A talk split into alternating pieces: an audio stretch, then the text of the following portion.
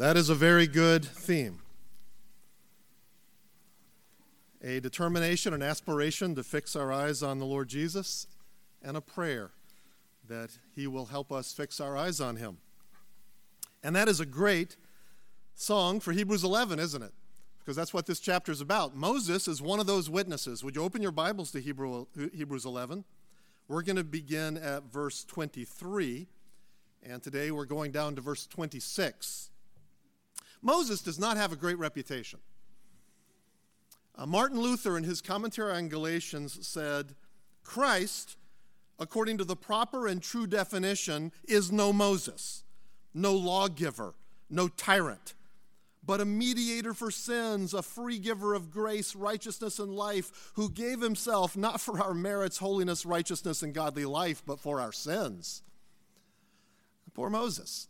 Luther just called him a tyrant and a lawgiver. Where did he get that idea? Well, you know, the prologue to the Gospel of John says that the law came by Moses, but grace and truth came by Jesus Christ.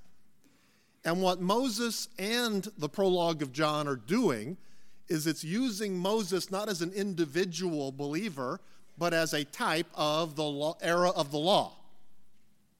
But what about Moses himself? He's still misused. Orthodox Jews, for instance, still consider themselves disciples of Moses. They might echo what the Pharisees said to the man born blind in John 9. They said, Thou art his disciple, they said to the, the, the man. We are Moses' disciples. We know that God spake unto Moses, as for this fellow, we know not from whence he is, talking about Jesus. But is that a right understanding of Moses? Moses was the mediator of the law according to Galatians 3. But did he teach that compliance with legal obligations earns favor with God? Is that a right reading? Well, let's listen to Moses. He preached a sermon shortly before his death on the plains of Moab.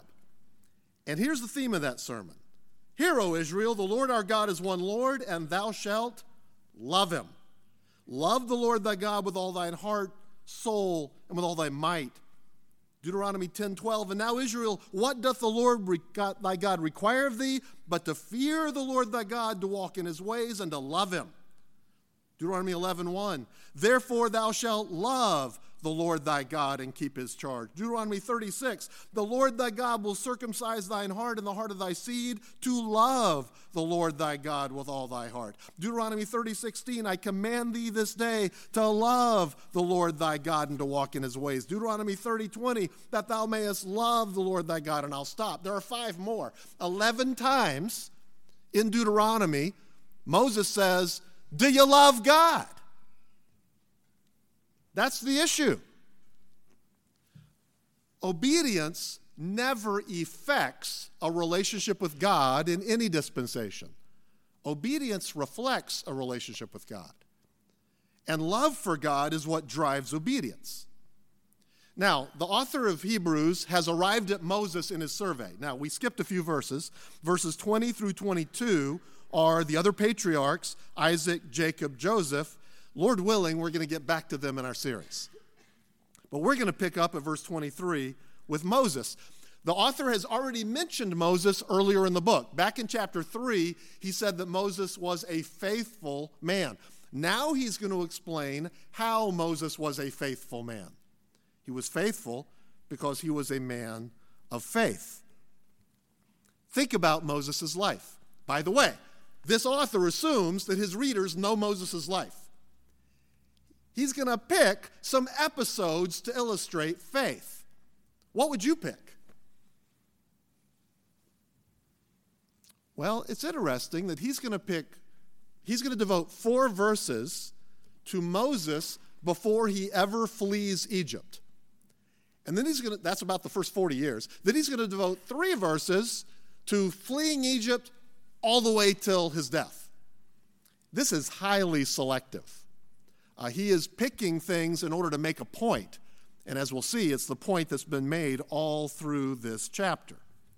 But the four verses we're going to look at today illustrate faith from Moses' life in three areas.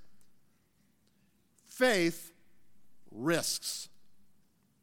faith refuses, and faith reasons. And we're going to see the risk of faith in verse 23. So you're there with me.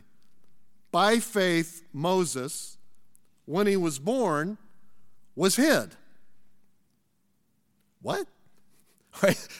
We're, we're talking a baby here. Are the Presbyterians right? Do babies have faith? That is not the point of this verse. This, this is the only time in the chapter that we've had, by faith, a person with a passive verb after it. This was done to Moses. But boy, did it have impact on his life. We won't turn back there, but, but the author is essentially quoting Exodus 2 2. When she, Jochebed, Moses' mother, saw that he was a goodly child. Goodly. The Hebrew word basically means good. And so translations translate it fine child or beautiful child or healthy child, a promising child might be a, a something. I mean, don't most parents feel that way about their babies? I could just, you know, something is badly wrong when you look at the baby go, oh, this is a badly child. All right, that, that, that, that is not what you would anticipate. But they look at Moses and they say, this is a good child. We got to protect this baby. They hid him for three months. Now, Amram was Moses' dad. He was clearly involved. And in the Greek translation of Exodus 2 2, he's actually mentioned, and that's what the writer of Hebrews does here. He mentions hid three months by his parents because Amram was, was not looking the other way. He, he and Jochebed want to protect this baby. And then the author goes on to say, they were not afraid of the king's commandment. So, what was the commandment? The edict was these Jews, these Israelites, are spreading too much. They're becoming a threat to us. So from now on, whenever a male baby is born, kill it.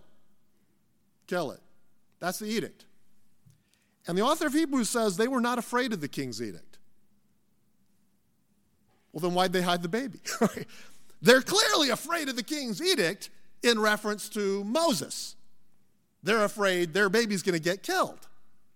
So, what is the implication of them not being afraid of the king's edict? There were lots of parents in Israel having babies. And I don't know how many of them took steps to protect their babies, and I don't know how many of them are successful. I'm not arguing from silence here. We know about one. These parents said, We got to do something about this. By doing something about it, they weren't risking Moses. He was going to be killed anyway. They were risking themselves. They were setting themselves against the king's edict. And that king's edict could have caused them to surrender their baby and go with the status quo and hope they have more children later. I mean, the average fertility rate for Israelites for 400 years had to be about 11 or 12 surviving kids per family to grow from 70 people to 2.5 million. We'll have more kids. The king will calm down. A lot of families probably rationalize that way. But they refused to do the wrong thing because they feared the king's edict. And the writer of Hebrews attributes this to their faith. We know what they did.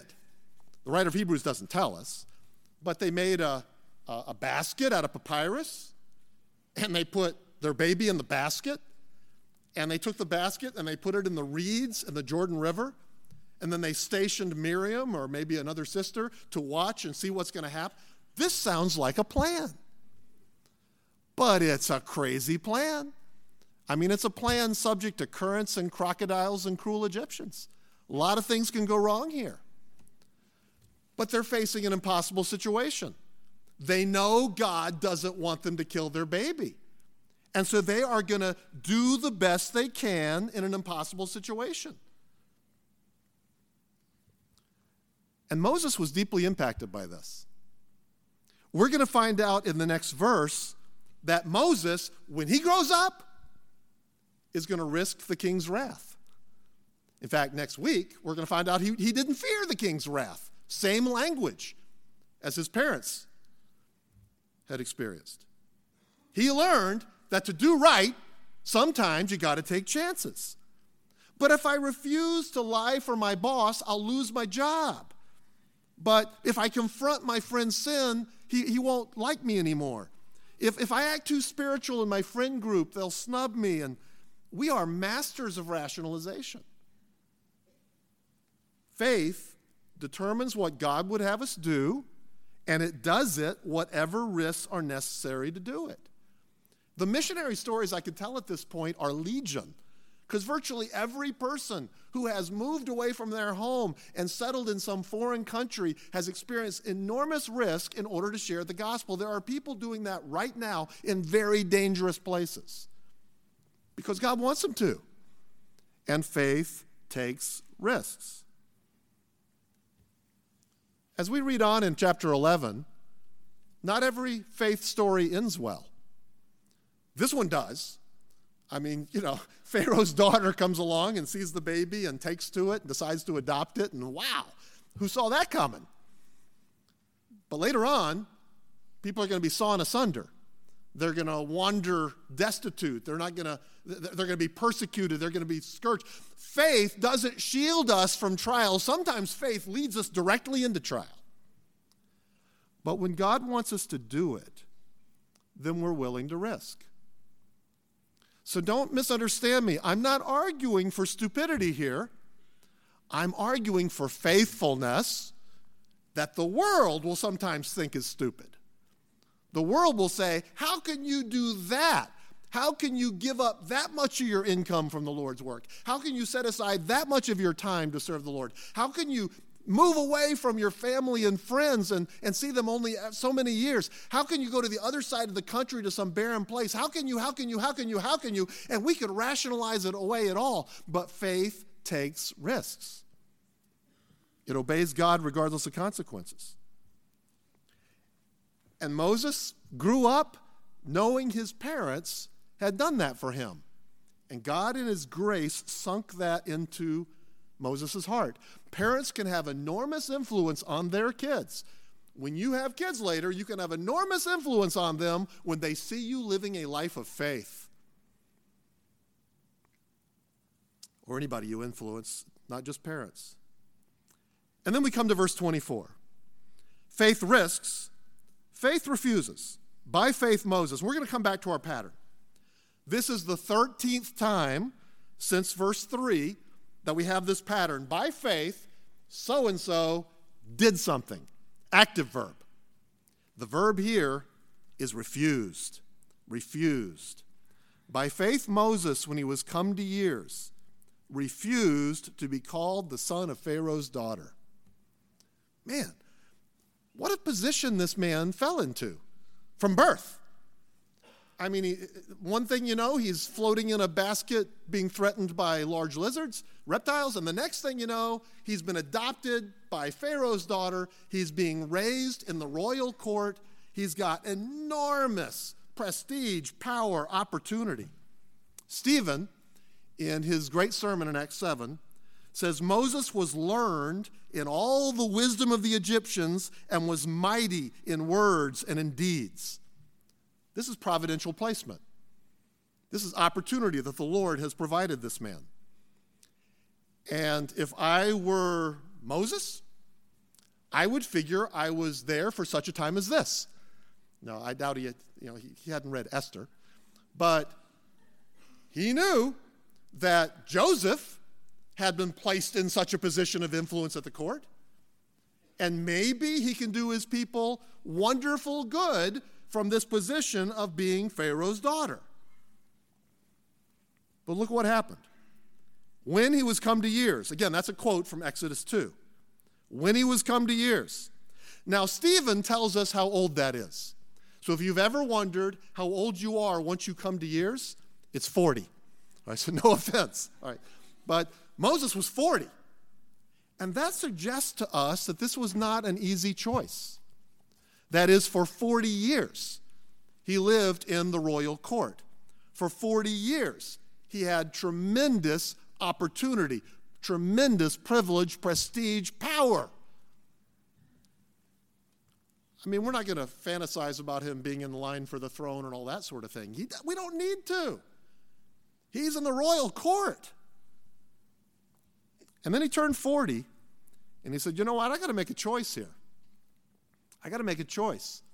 Am I going to be the son of Pharaoh's daughter, or am I going to do something else?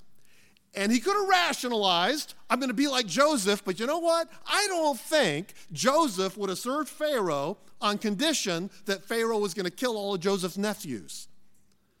That is, Joseph, invite your family to settle, and, and all the male babies we're going to kill. Now, Joseph didn't do that. These are not parallel.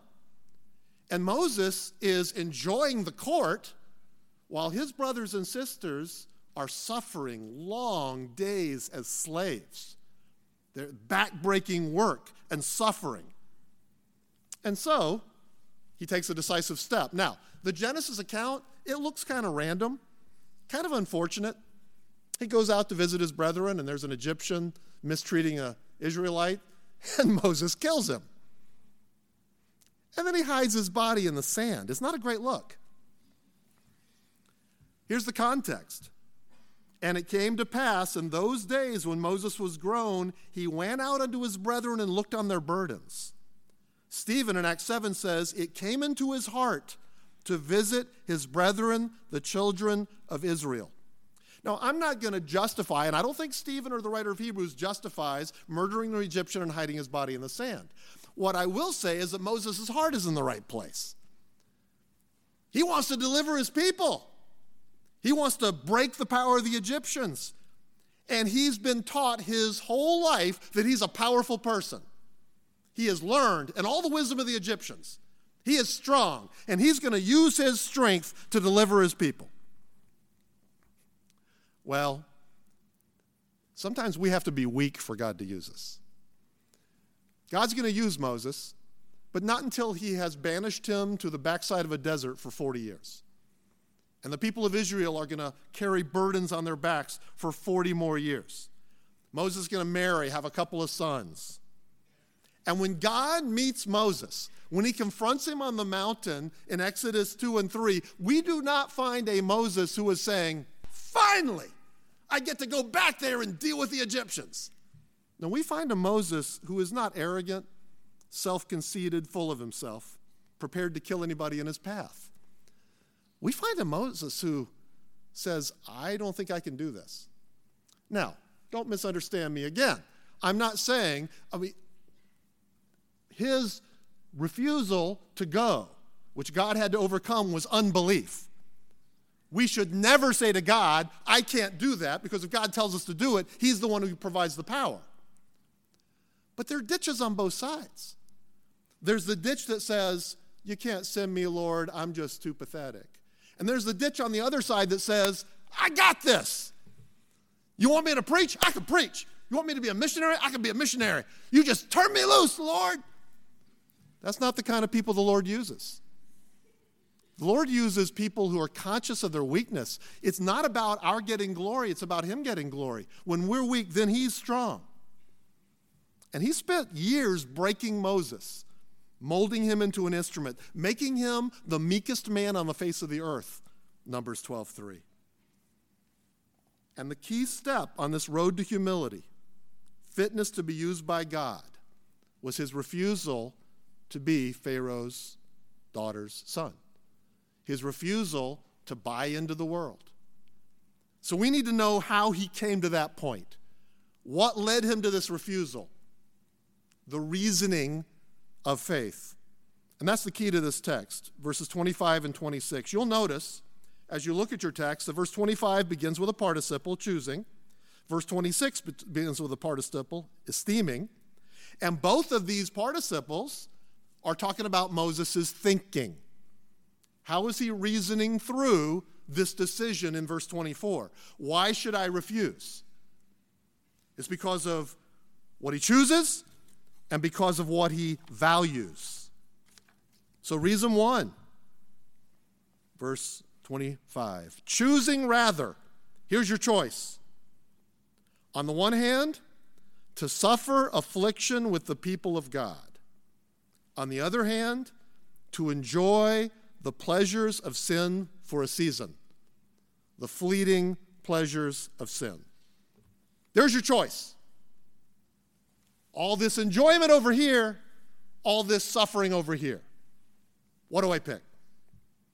Now, the Egyptian court like virtually any royal court, is going to have its share of sinful pleasures. I mean, they are the top of the social food chain, they have endless resources, they have more time than responsibility. There's lots of sinful things they can do, and Moses has been exposed to all of it for 40 years. He had firsthand experience of how fleeting, transitory, and unsatisfying the world's pleasures are. But he could enjoy them if he wanted to. But I'm not sure that that's the emphasis of our text. Right? That is, granted, there's a lot of debauchery probably taking on, being taking place, taking place in the Egyptian court. But I don't believe that Moses was caught up in the debauchery. So, what are the pleasures of sin that he's turning away from? Well, I think it's much more primary. The primary pleasure he had to refuse was the pleasure of position, power, and prestige. The pleasure of being the grandson of the Pharaoh. The pleasure of being in the world. The pleasure of having status. The, fa- the pleasure of having power. And even if he's using all that in unobjectionable ways, he's not going to be used by God as long as he grips it. The question is to whom will Moses be loyal? And he's come to this point of decision in his life. He can have temporal benefits galore. But how does the text describe them? They're fleeting. They're chasing the wind, Ecclesiastes would tell us. You can't hold on to them, they don't do you any lasting good. Or you can suffer.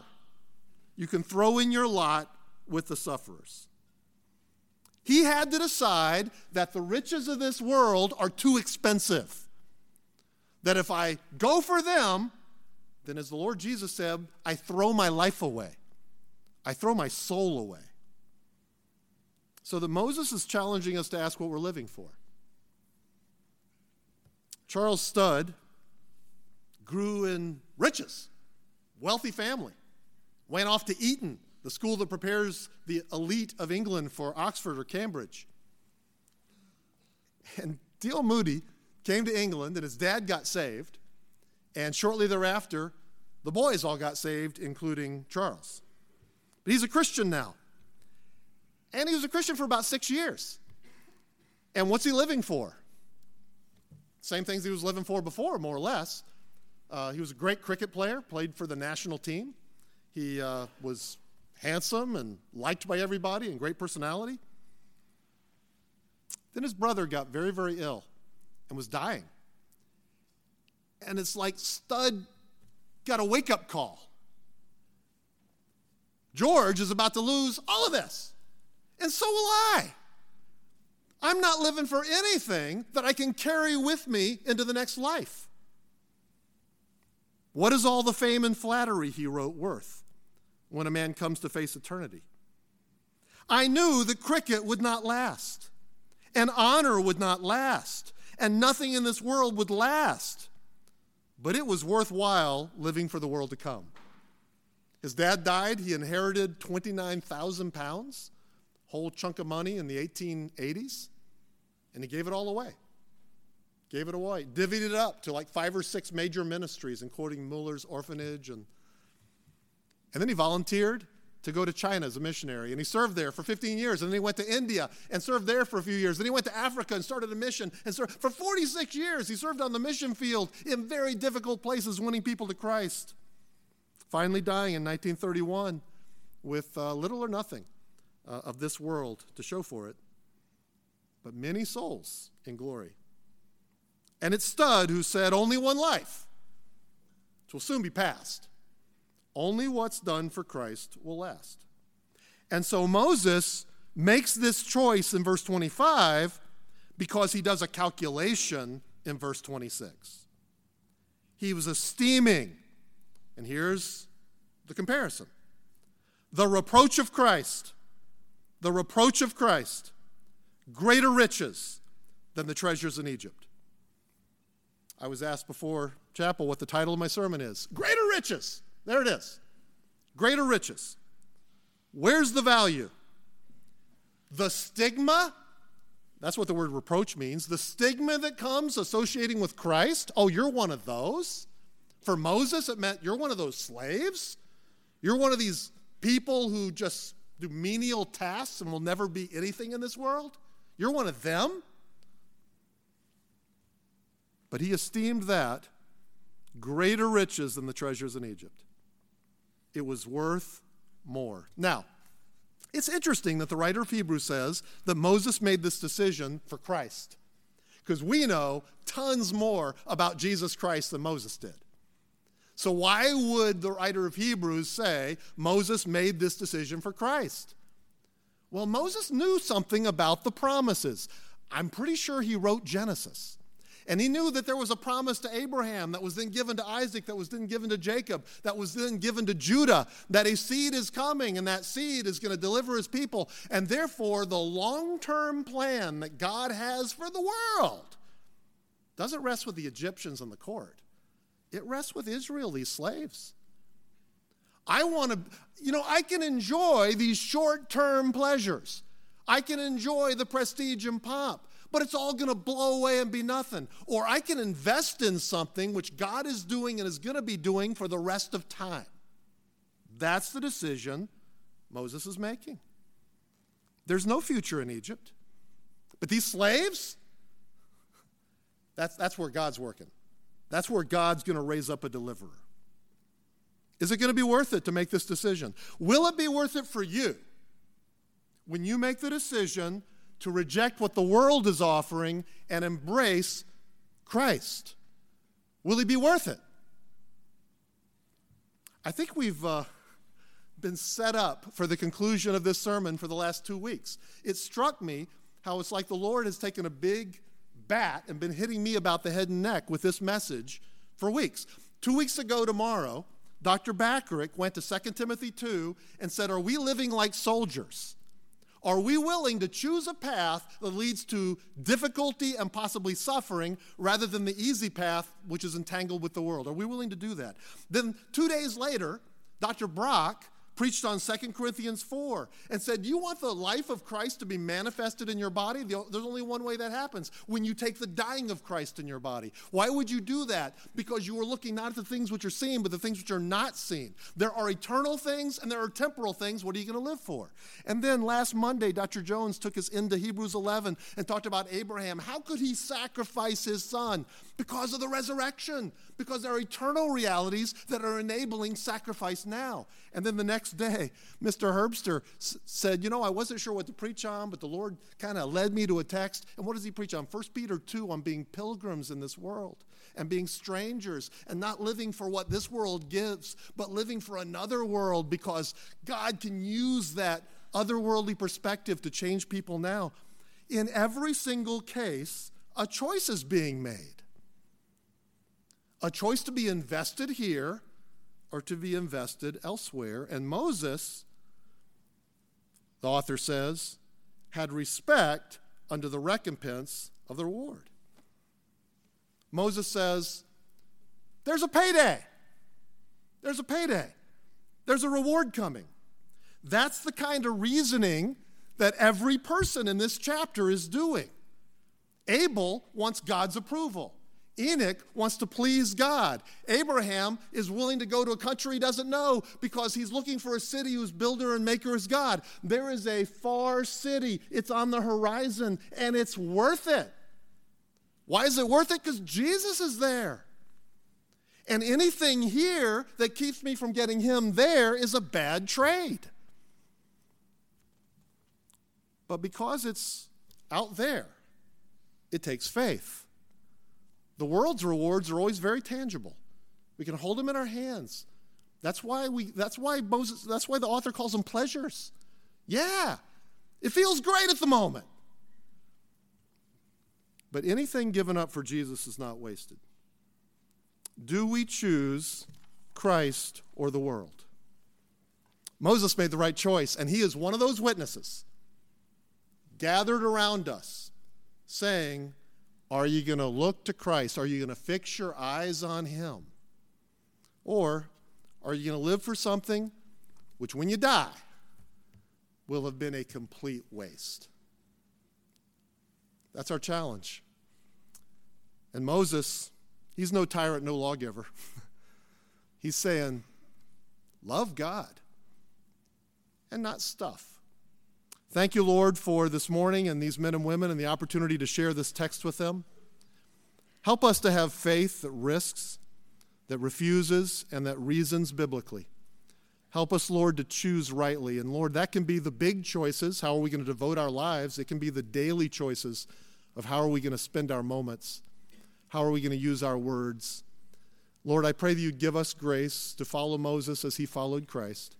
Thank you that he made the right choice. Give us grace to do the same. And I pray it in Jesus' name. Amen.